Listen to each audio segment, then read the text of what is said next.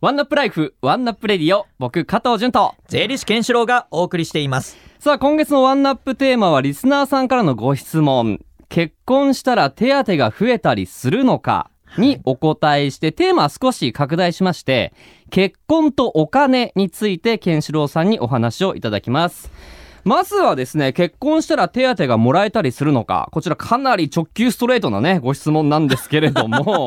はい。ケンシロウさん、はい。これ実際どうなんですか？そうですね。まああの今回のテーマは結婚とお金にさせていただいたんですけれども結婚後のさまざまな手当というような考え方についてはですねまあ今回はあの結婚したら、はいお金的に有利になるのかという解釈でちょっと進めていければと思ってます。結婚するとお金で有利かこれなかなか生々しい話になりそうなんですけれども、はい、はい、まあ重要なテーマですし、はい僕も知りたいです。了解です。はい。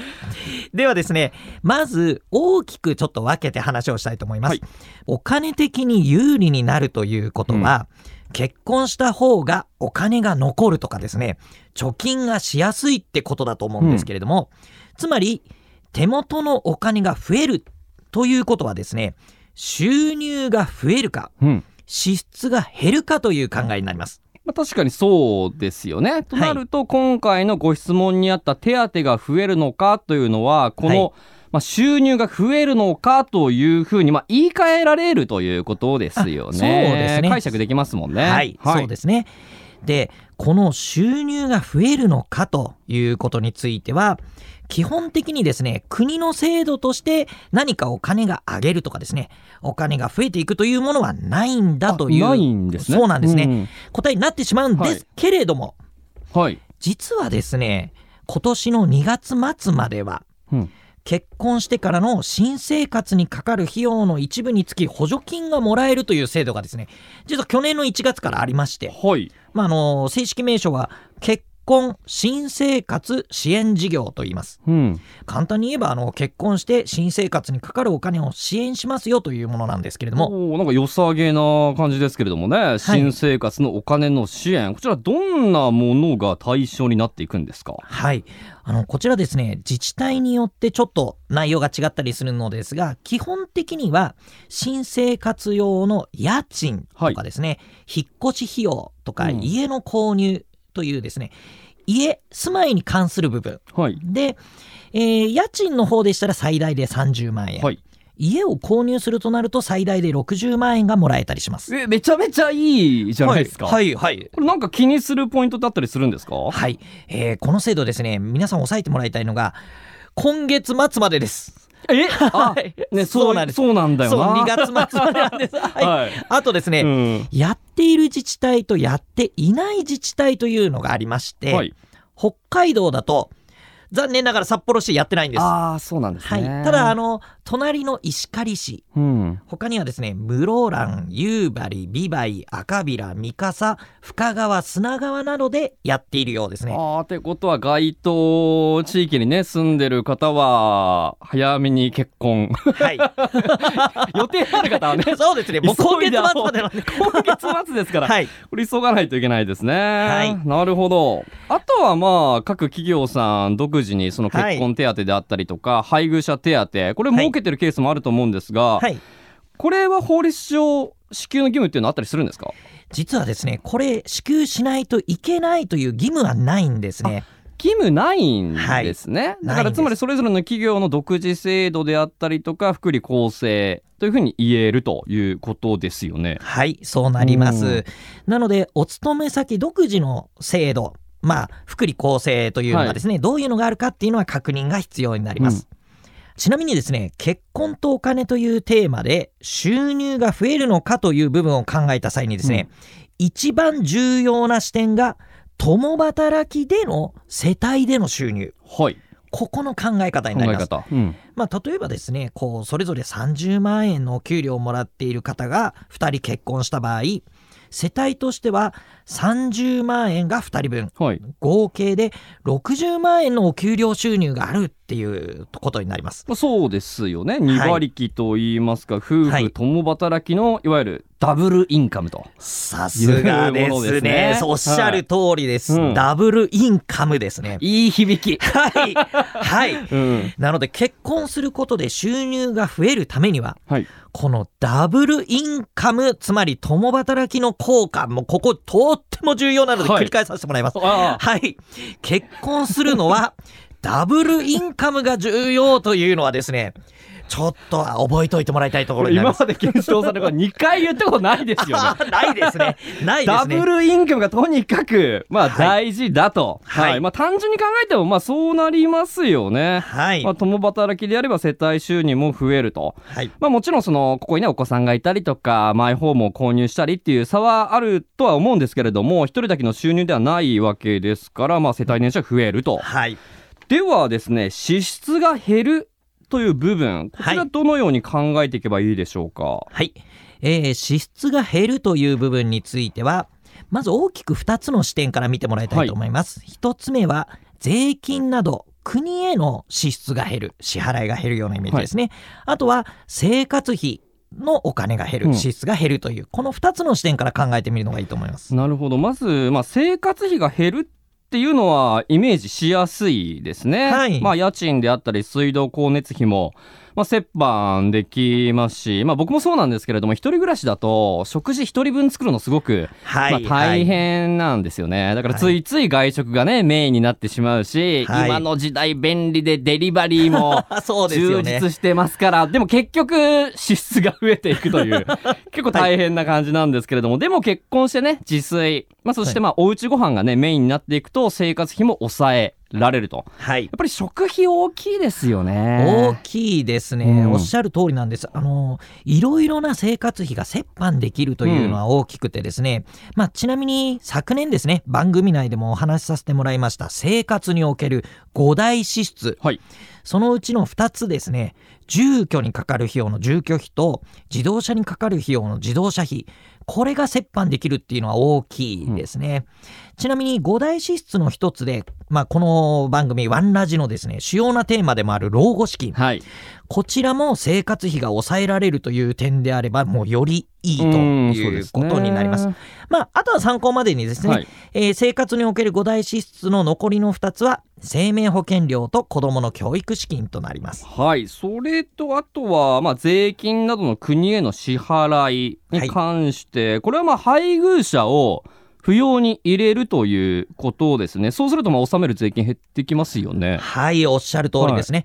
これもポイントの一つとなるんですけれども、配偶者の人が例えば専業主婦であったりとか、えー年収103万円以下であるとか、はい。となると扶養に入れることが可能な配偶者控除うん。という所得税とかですね、はい、住民税の税制優遇を受けられると。これ良さげですけどね。はい。うん。あのすごいいい制度なんですけれども実はこのはい。配偶者控除、適用するための要件というのが年々厳しくなってるんですね。えはい、昔はですね配偶者の方の収入しか見なかった、はい。まあ、実際奥さんの収入とかご主人の収入いくらですかっていうのしか見なかったんですけど、うん今はですね高額所得者といったりですね、はいまあ、ある意味お給料いっぱいもらってる人の奥様なりが旦那さんというのはですね、うんえー専業主婦であったとしても配偶者控除が受けられなくなってしまってます。あそうなんですね。はい、ではちょっと潤さんここで質問なんですけれどもおなんでしょうか？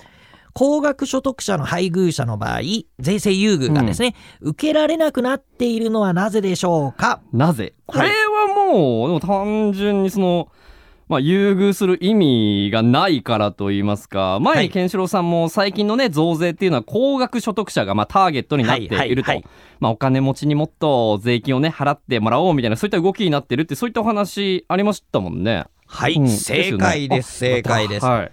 今の税制というのがもう今おっしゃっていただいたように、高額の所得者狙い撃ちみたいなですね。狙い撃ち。されてますいから本当に。大変だ。はい、うん。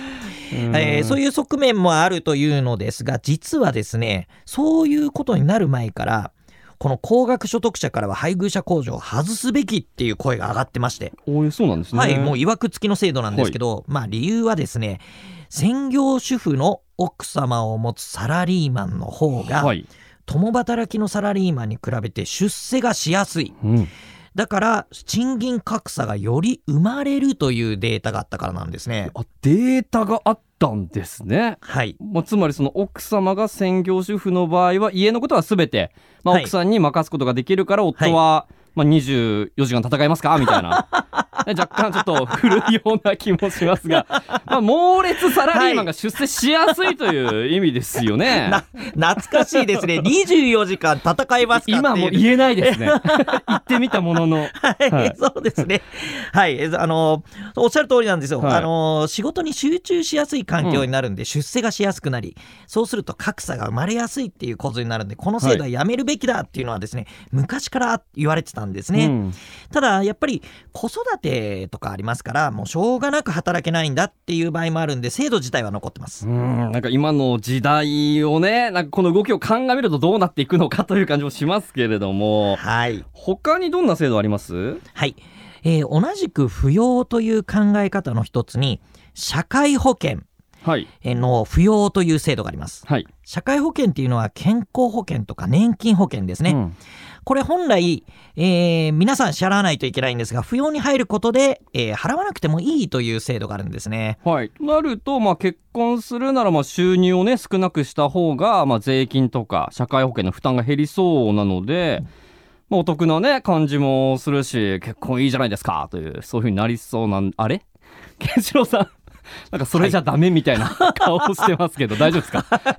顔に出てましたか？めちゃめちゃ出てますけど、えどういうことですか？ってことは、はい、えーとですね、まあ、あの、はい。じゅんさんのおっしゃる通りなんですけれども、えー結婚してですね、配偶者の方の収入が少なければ、はい。扶養という制度が適用されて、確かに税金とか社会保険料っていうのは少なくなるのですうんが、いいじゃないですか。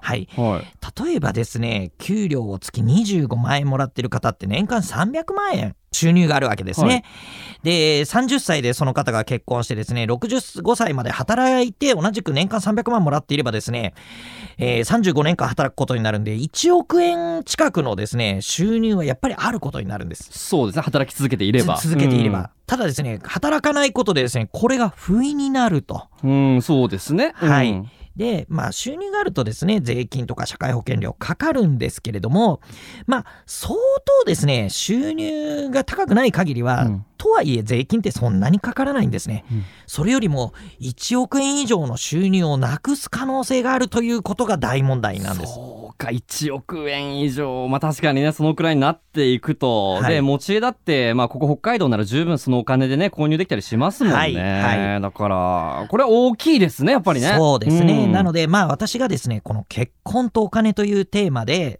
例えば友人たちと話すのはですね、共働きをいかにできるかというのが人生の本当のパートナーではないかと。